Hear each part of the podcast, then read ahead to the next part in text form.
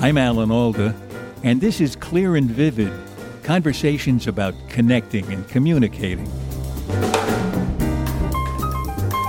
There's a thing called fluid intelligence that makes you good at what you do when you're young. Whether you're an actor or a politician or an electrician or a college professor, you get better and better in your 20s and 30s. And then it starts to get harder, and a lot of people don't realize that that's not the end. The real end of the story, or the continuation of the story, is what they get good at next. That's kind of your happiness 401k plan, what you should invest in so that you can get better and happier and actually more successful for the rest of your life. That's Arthur Brooks. He's had an unusual career path. From French horn player to think tank president to Harvard professor of social science. And then a conversation he overheard on a plane made him begin exploring what might make him happy later in life. He realized that the skills that made him a success when he was young weren't working so well as he approached his 60th birthday. But they've been replaced, he says, by different skills, life-enriching skills. He's laid out the ways for how to develop those skills in his new book, From Strength to Strength. This is going to be great fun for me because you pose such an interesting first thought when I encounter your work, which is that we're all going to start to decline sooner than we think. What gives you that impression? And it's more than an impression, I know. Yeah. It's something that I've noticed again and again about strivers. I work a lot with people who are trying hard to make something of their lives. And I'm not talking about people who have a lot of money or fame necessarily. I work with electricians and military members and all kinds of people that just want to do a lot with their lives. And one of the things that you notice is what makes them very good at what they do gets better and better through the 20s and 30s, but then gets harder in their 40s. Now, most people don't notice because strivers, they're at the top of their game. They're sort of the king of the mambo, but they notice. And what they notice is they like it a little bit less. It's not quite as fun. They feel a little bit burnt out. So, you know, your great dentist, he starts taking Fridays off, and he says this because he wants to learn to golf. There's more to it than that. He's not enjoying it as much as he used to because something is not as easy as it used to be. And that put me on the trail, Alan, of doing the research. I'm a behavioral social scientist. And I said, what's going on with the structure of the brain? And it turns out, sure enough, there's a thing called fluid intelligence that makes you good at what you do when you're young. Whether you're an actor or a politician or an electrician or a college professor, you get better and better in your 20s and 30s at innovation, at problem solving, at focus, memory, working memory. I'm sure that actors find this, that it's much easier to memorize scripts in their 20s and 30s than when they get older. I never found it easy, so let me try to remember that term, fluid intelligence, by understanding it a little better. What's fluid about it? Fluid intelligence is basically your ability to reason things through quickly. So think of a flowing river. Information just goes right through that you can use it immediately, process it quickly, and move on. And so you don't have very much stored up, but you have this incredible flow of information that you know how to use, hence the fluid intelligence. You can do things enormously quickly. You can figure out the solutions to problems. So the star litigator has a lot of fluid intelligence. The startup entrepreneur, the person who's just absolutely great at whatever it is, the gamer, for example, even in today's generation, they find that they have enormous amounts of fluid intelligence. The trouble is, of course, that it declines because of the structure of the prefrontal cortex of the brain. And then it starts to get harder, and a lot of people don't realize that that's not the end. And so in the course of my research, I'm not just about the fact that people in their 40s and 50s, they tend to find what they were good at harder. That's not the end of the story. The real end of the story, or the continuation of the story, is what they get good at next. That's kind of your happiness 401k plan, what you should invest in so that you can get better and happier and actually more successful for the rest of your life. And what is that? What's that second life? There's another kind of intelligence that's behind fluid intelligence that people need to know about called crystallized intelligence. That's your stock of information. That's your stock of working memory that you can now bring to bear on problems. So you find, for example, that people are better innovators when they're young, but they're better teachers when they're older because they know a lot and they know how to use the information that's in their heads. They have it in it. They have the New York Public Library in their head, and that's really incredible because when we learn how to use the vast library, that's the crystallized intelligence that makes us incredibly good at pattern recognition, managing other people, teaching other people, and that increases through your 40s and 50s and 60s. And stays high through your 70s and 80s. And as long as you got your marbles, you get that. So you said it's like a 401k, which sounds like you have to make deposits in your 20s and 30s in order to accomplish this second go at life. How do you make those deposits? It's very important that we recognize that we don't stay static. And the deposits that we're making are actually making the changes that are appropriate in our lives. So just as a 401k, well, actually, it's not a perfect metaphor insofar as a 401k plan makes you have to sacrifice current consumption for future consumption. The 401k plan for happiness is investing in the institutions of your own happiness and in yourself so that you can change. And actually, you get happier and happier along the way. You get richer now and richer later, as long as you're willing to make these investments. The wrong thing to do is to live in the past. The wrong thing to do is to stay on your fluid intelligence curve and ride it all the way down into the cellar. And a lot of famous people and a lot of really hardworking people have done that. And they've wound up extremely frustrated. I talk about a lot of these people in my book, as a matter of fact. So the idea is to use the bank account that you've got at that point. Yeah, and to add to it the things that you need to get on that second curve. Now, one of the things that you need to get on the second curve is you need real friendships. You need family connections that you can count on. You need a lot of love in your life, actually, is what it comes down to. So that's part of your happiness 401k plan. You need to walk some sort of a transcendental walk to see things that are bigger than you. One of the biggest reasons that people can't get on the second curve is because they're so obsessively pursuing their quotidian, day-to-day details of life. My job, my commute, my money, my friends, my house, me, me, me. And it's so tedious and consuming that they can't back up and say, okay, let's take stock here. And the way to do that is really to walk a more transcendental path, whether it's traditionally religious or spiritual or simply just really philosophical. Another one is the fear that people have of actually declining. I mean, the truth is, if I'm telling people all the time, look, the fluid intelligence curve goes into decline, you're going to see decline. They don't want that. That's a form of death to strivers. Strivers are literally not afraid of dying, their body dying, eaten by worms. They're not afraid of that. What they're afraid of is being forgotten. And it's because strivers, work is everything for strivers. And so to somehow to fail or to not be as good as they used to be is sort of their form of death. So overcoming fear is one of these, which is critically important. I talk an awful lot in the book about seeing weakness actually as a source of strength to connect us with other people in a very meaningful way, which is critical. It's funny, I was thinking of your point about turning strength into weakness earlier today, knowing we were going to have this conversation on the podcast. And I was thinking, what am I going to do? It's pollen season. It's hitting really hard. I'm very sensitive to pollen. I have almost no voice. So now I'm going to do a podcast with this guy who's got so many good things to say, so many interesting points to explore, and I can barely talk. So I'm going to take my weakness and turn it into a strength. I'm going to admit that I haven't got much voice today and do it anyway and not be worried by, not be blocked by that. And so far, I think it's working. I think so, too. I think you still have dulcet tones, Alan.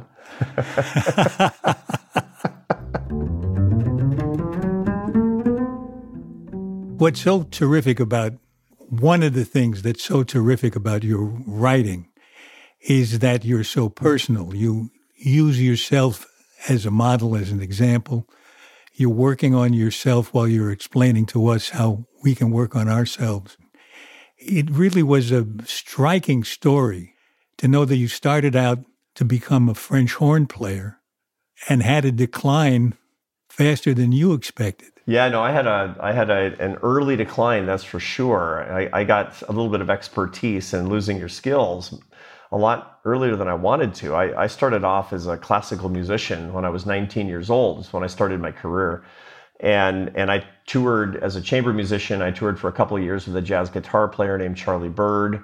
And then I wound up in the Barcelona Symphony. And as I was moving my way through my 20s, it became really clear that I wasn't getting better.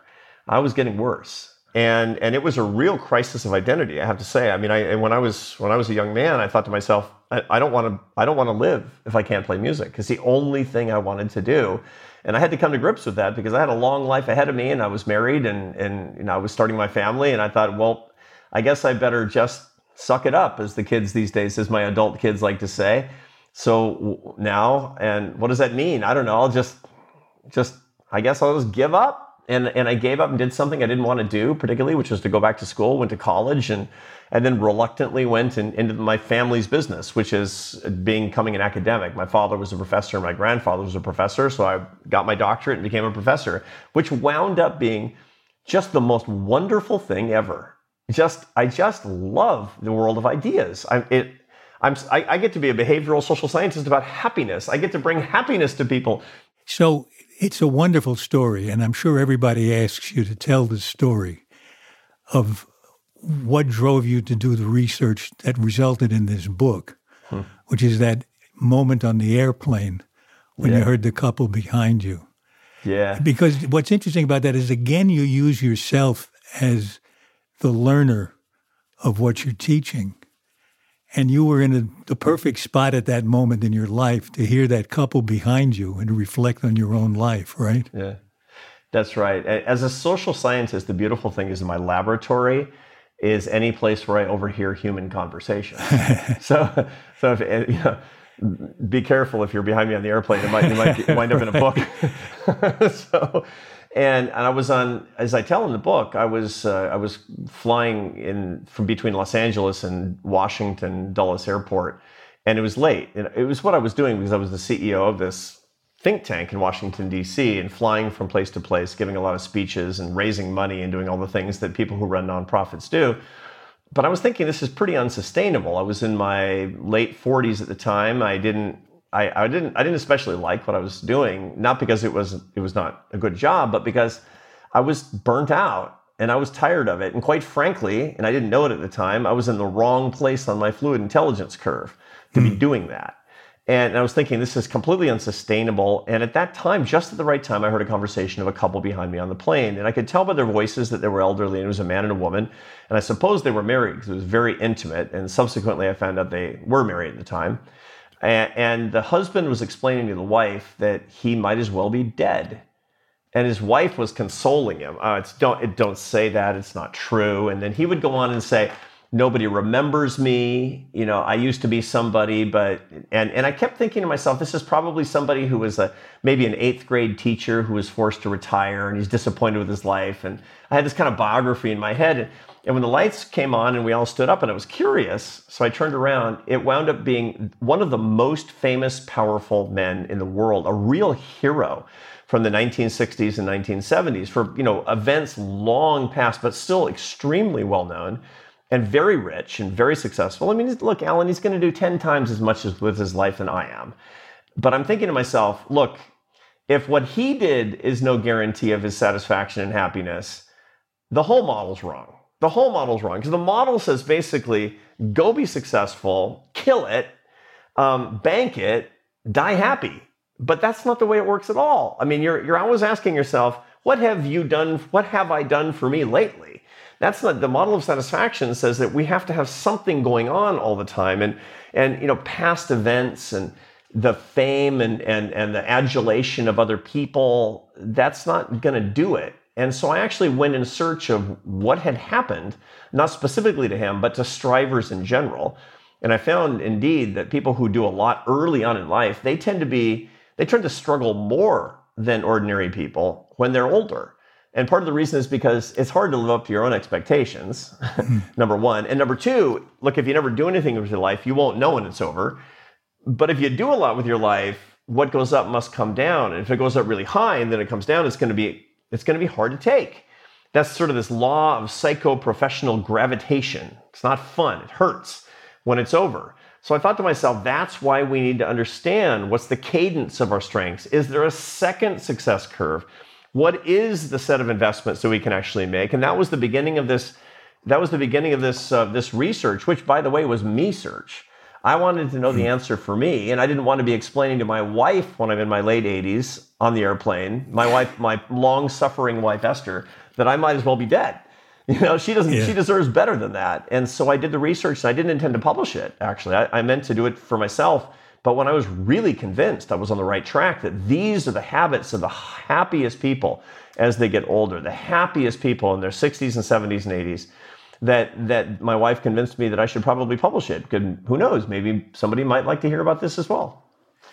The idea that teaching what you know, to move from doing it in the fast flow of your competence to teaching it to others and bringing them along. The problem for some people, it seems to me, is that doesn't sound like an attractive position to put yourself in when you think of the position you're leaving, not of your own will, but because of your declining powers. Right. You know, the phrase, well, you can always teach, doesn't ring a bell with a lot of people. Yeah. So yeah, it's not as sexy. How does that stand in the way? How can that be overcome?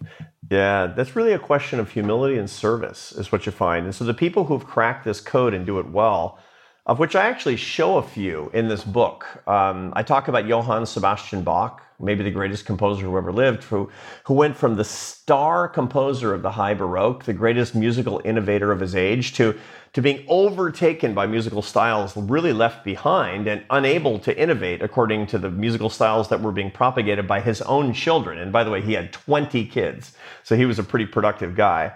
And in the second half of his life, he rebuilt his whole career as the greatest teacher of his generation and wound up much happier than he'd ever been, because this was the humility that came from serving other people, the intense satisfaction that comes from serving others as opposed to serving oneself, that really is the consolation of age if we choose to take it. It's interesting because, you know, I'm a much better professor now than I was 20 years ago. Much better. I mean, I can explain way more complex ideas than I could before, and yet I can't do the research that I was able to do before. So I'm looking for ways that my teaching isn't just a throwaway, it's not just a consolation prize. On the contrary, my teaching is in the pages of The Atlantic and writing books for groups of people and talking to Alan Alda on this podcast. This is teaching. And by the way, you're teaching too. So you've gone from performance to teaching in very important ways as well, and it has these just intense satisfactions that come with it and much, much greater sort of cosmic and metaphysical success. But we have to let go of a particular self-image that's especially self-absorbed.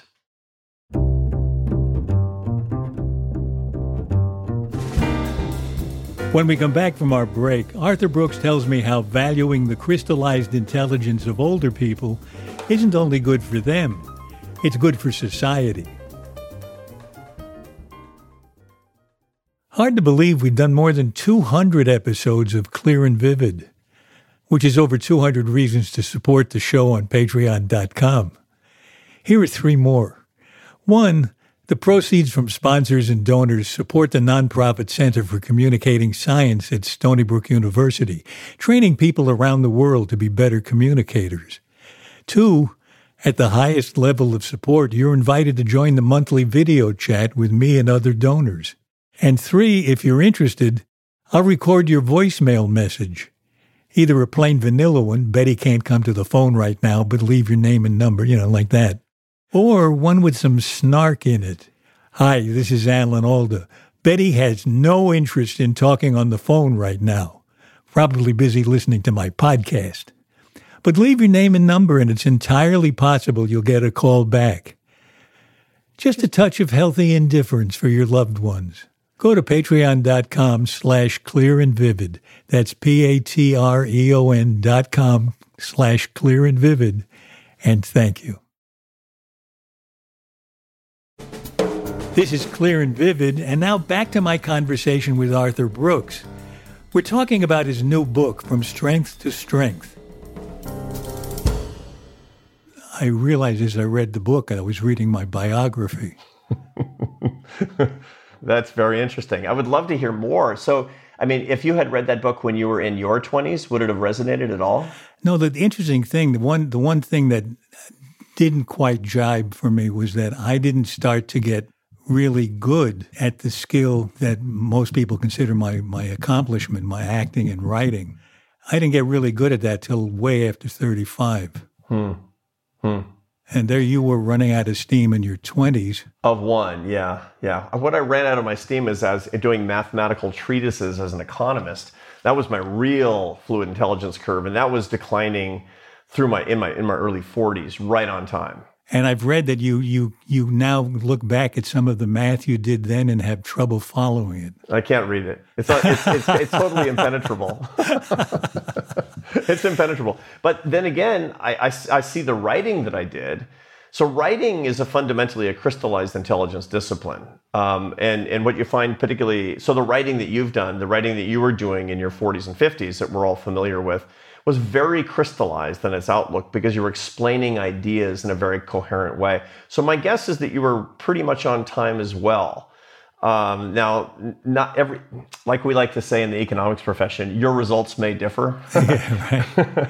But everybody follows these cadences is the bottom line. And if we're willing to conform our lives and our interests and our loves and our affection to these particular cadences, then the world is really ours. But if we fight against them, if we want to keep our groove, if the star litigator at 60 wants to continue to keep up with the young guys, it's a big mistake. Yeah. You know, and every profession has the ability to go from fluid to crystallized. So the star litigator becomes the managing partner who forms the team that tasks the young people to do these incredible things, who becomes the teacher. Or the startup entrepreneur becomes a venture capitalist who chooses between startup entrepreneurs and picks really good projects. Or the researcher becomes the master professor. By the way, at my university, where I teach at Harvard University, uniformly the best teaching evaluations go to professors over 70. You know, so it's happiness for the rest of us. That's all I can say. You made me wonder as I read this, is this decline and the need to go into another curve, is this related to the famous midlife crisis that we always hear about? Yeah, so the midlife crisis that we often hear about is pretty interesting because only about 15% of people have a midlife crisis, but everybody has a midlife change. And there's a big literature out there that looks at the natural progression of happiness as we get older. So I ask my students. My students are on average about 27 years old because they're MBA students. And I'll say, okay, imagine yourself in 10 years. Are you going to be happier or unhappier? And they all say happier. So I say, how come? They say, well, they say, my life is going to be figured out. My family situation will be resolved and my student loans will be paid off and I'll be making more money. They'll be working at Goldman Sachs or something fancy like that. I say, okay. Now, how about 10 years after that? You're 47. They say, well, probably even a little bit better. Okay, then I say, how about 77? They say, I don't want that. And I say, why not? And they say, I don't know. It just, doesn't sound fun to be old, is basically what they say. I say, okay, let's look at the data. And I've got the data. I have data on literally millions of people in virtually every country, and it's the same. And the data show that people gradually decline in their happiness from their early 20s to their early 50s. Not a lot. But they don't get happier. They generally get a little bit unhappier for a bunch of different reasons, from some physiological reasons to, you know, having teenage kids, to all kinds of things that are not great for your happiness. But then in the early 50s, almost everybody starts getting happier. And they get happier all the way through to their late 60s or even early 70s. And then it breaks up into two groups. Half the population continues getting happier all the way to the end, and the other half starts getting unhappier again, and they fall all the way to the end. So the question is, you know, how do we get on the upper branch? What do we do earlier? What do we invest in earlier to get on the upper branch and avoid the lower branch? And the key thing, the striver's curse, is that the people who are working so hard to be successful early on, not paying attention to these trends, not paying attention to fluid and crystallized intelligence or all the other things that go with it, like needing relationships and love and a transcendental walk, they're the ones who experience a lot of success early on and the lower branch later. I tell the story of Charles Darwin, who started off as just the king of science when he was a young man in his 20s. And by the time he was in his early 70s, he felt really disappointed with his life because he never was able to get on that second curve. Now, when you're declining on that fluid intelligence curve, that's when they don't like it. People don't like it. They find it uncomfortable. And if you're going to have a crisis, that's when you're going to have it. The crisis is going to be maybe if you're in your early 50s and you're still trying to cling to the past, to what you used to be really, really good at. And that's very frustrating. That 15% of the part of the population usually that were great at what they did started to decline, didn't recognize there was a second curve and tried to stay on the first curve. That's the recipe for a big midlife crisis. The culture is also losing out, I gather from what you've written, by not making use of people who are in this second curve, good at it, have something to contribute to everybody else, but they're left out because, like your students, they're thought of as not desirable in their 70s. Yeah. This is a big problem in the American economy. It's a big problem in the world economy that we're too geared in on fluid intelligence. We've kind of turned the keys over to the economy over to engineers, technocrats, and people who have a lot of this fluid intelligence, this innovative capacity, big entrepreneurs. And the problem with that is that they do a lot, they innovate a lot. The problem is they don't have wisdom. Your crystallized intelligence curve is your wisdom curve. If you look at what's going on in tech today, if you look at what's going on in social media today, you find that there's a lot of whiz-bang ideas, but there's not a lot of wisdom. When I talk to executives who are over 70, they just shake their heads at the stupid mistakes that these young people are making in the tech sector. They're making products that hurt people. They're engaged in anti-competitive practices. They have cultures that are toxic toward women, for example, in a lot of these companies. And anybody over 70, doesn't matter what their ideology is, they wouldn't make these errors because these are just unforced, easy to avoid errors. And so my view is that what this country needs, what the world really needs, is more old people. Is more old people in professions that of leadership. Every executive team in America needs at least one over 70 executive. Every product team, every marketing team, people who've come up, think about it, Alan, you've been through the school of hard knocks. I bet you can't believe the dumb mistakes that people make all the time. Well, I think of how nature has made use of older people too. Why do we need to live past the age of reproduction? The reason is so we can have the wisdom of grandparents who say, maybe you shouldn't play with that snake. That's right. And if you think about it, it's sort of, there's a theory that shows that one of the reasons that society has massively advanced. I mean, the world is just so much better than it used to be. It's very easy to be negative, woe is us because things are so bad. Well, literacy is down by about 90% over what it was 200 years ago.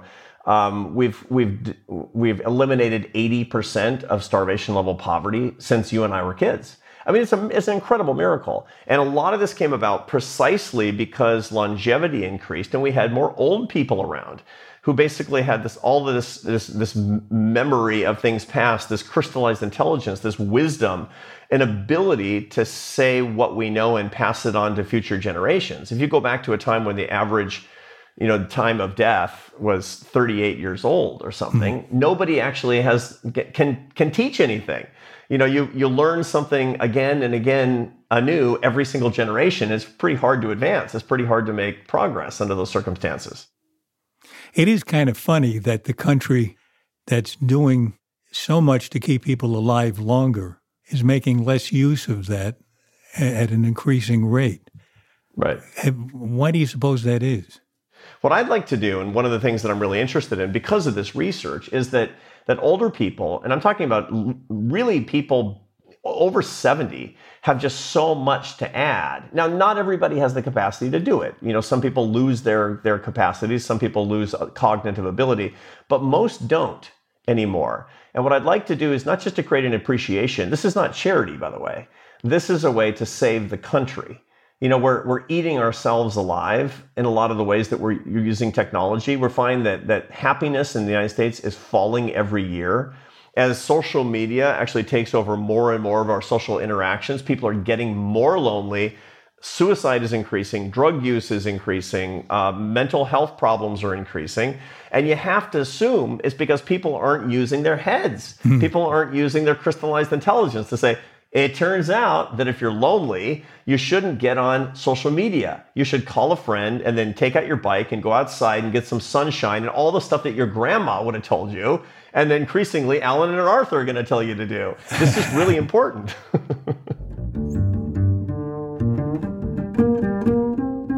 It says in the Declaration of Independence that we all have the right to the pursuit of happiness. Yeah. What's the best way to get to happiness? And is that correct that we should pursue it like that?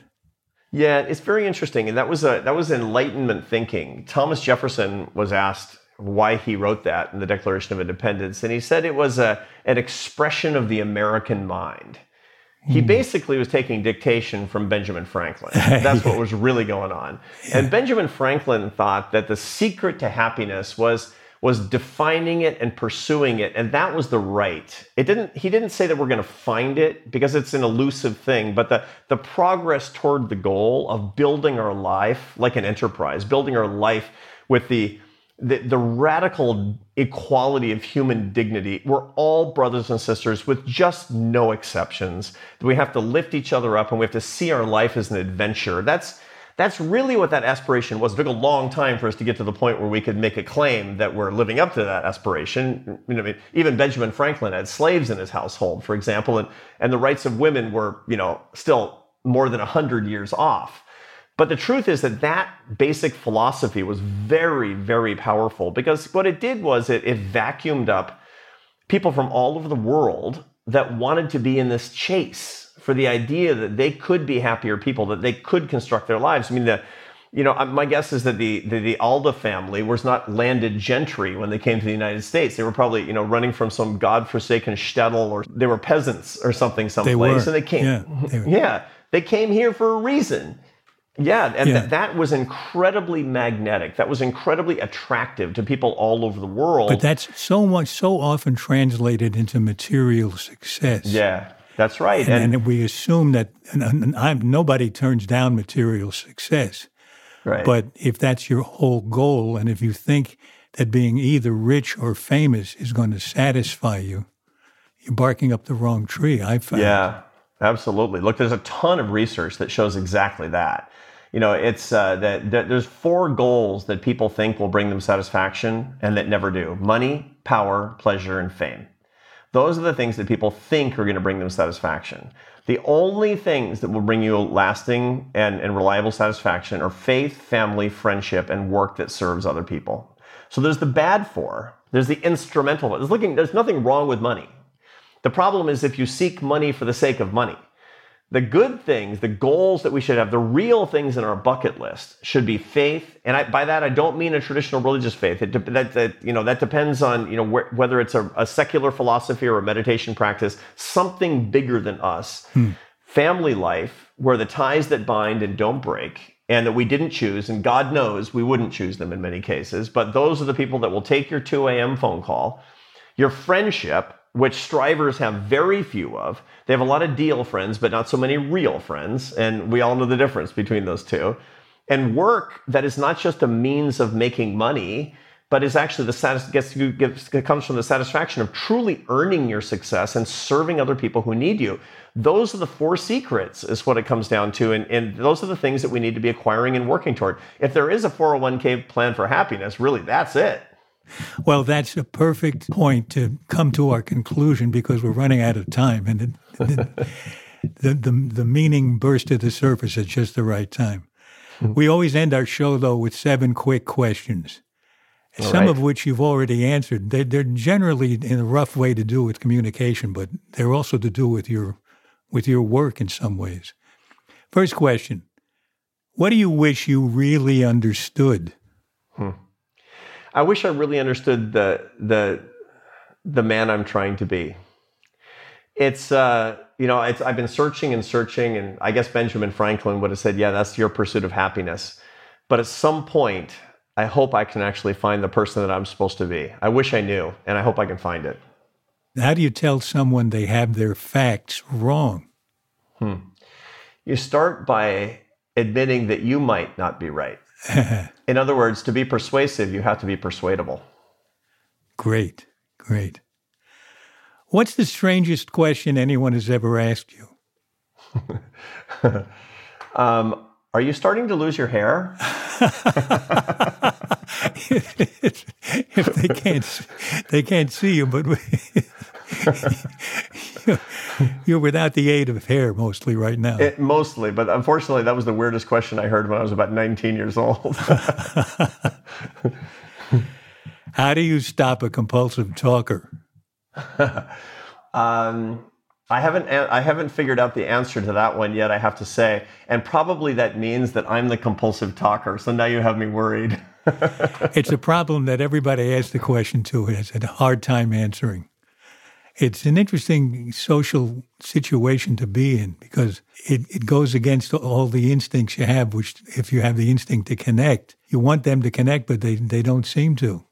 Yeah. Let's say you're sitting at a dinner table and you're next to someone you've never met before. How do you start up a real conversation? I ask a personal question. I will often ask a question like, tell me about the last time that you cried. Huh. And they usually will answer me. Wow, and start sobbing, no doubt. Sometimes. Wow. Sometimes. And the reason I ask that is because, as my wife likes to say, go deep or go home. Life is too short for boring conversations about trivialities. I feel the same way. It took me a long time to learn how to make small talk. I bet you've had to do a lot of it. Yeah, as little as possible. That's why you do this show, because this is a pretty deep show. Yeah, you're right. It gives me a lot of pleasure, satisfaction too. Okay, next to last question. What gives you confidence? Well, confidence comes from two sources, optimism and hope. I'm not optimistic because I can't tell the future, but I'm hopeful. And hope means there's something that can be done and I can do it. I've dedicated my life to lifting people up and bringing them together in bonds of happiness and love using my ideas. That's why I have hope, and that gives me confidence that the world can be better than in the future than it is right now. It's so interesting. That's so not how I see it.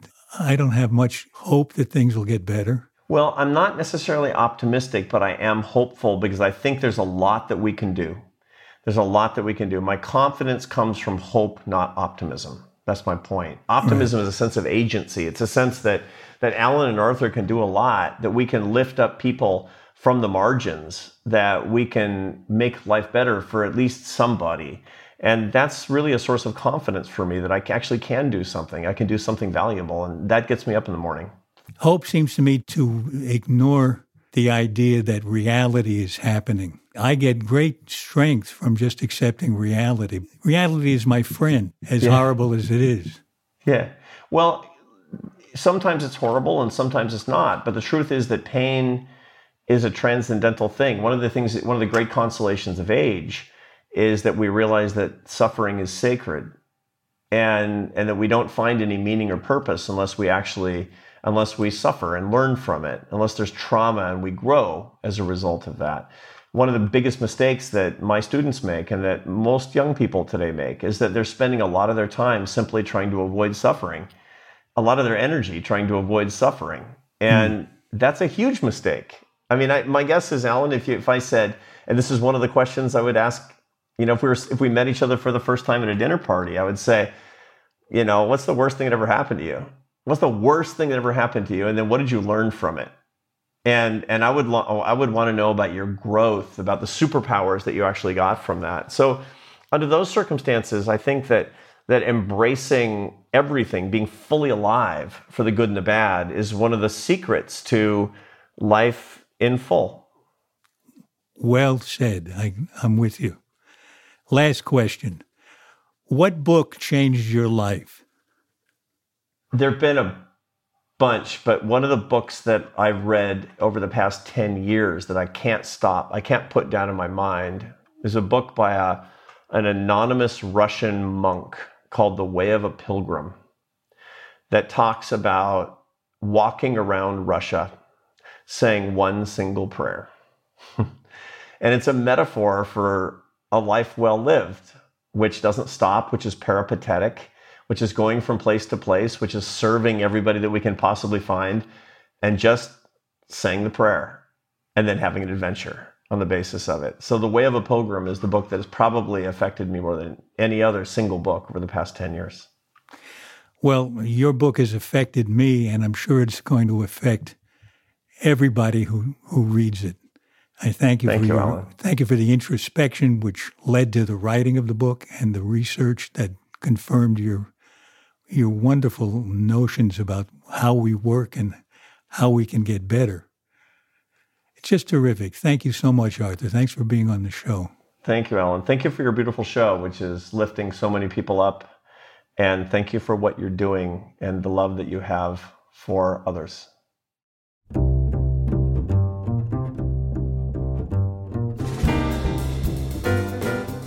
This has been Clear and Vivid. At least I hope so. My thanks to the sponsor of this podcast and to all of you who support our show on Patreon. You keep Clear and Vivid up and running. And after we pay expenses, whatever is left over goes to the Alda Center for Communicating Science at Stony Brook University. So your support is contributing to the better communication of science. We're very grateful. Arthur Brooks is a professor at both the Harvard Kennedy School and the Harvard Business School. He previously ran the American Enterprise Institute for a decade. Author of a dozen books and a columnist for The Atlantic, his new book is From Strength to Strength, Finding Meaning, Success, and Deep Purpose in the Second Half of Life. This episode was edited and produced by our executive producer, Graham Chedd, with help from our associate producer, Jean Chimay. Our publicist is Sarah Hill. Our researcher is Elizabeth O'Heaney, and the sound engineer is Erica Huang. The music is courtesy of the Stefan Koenig Trio. You can subscribe to our podcast for free at Apple, Stitcher, or wherever you like to listen.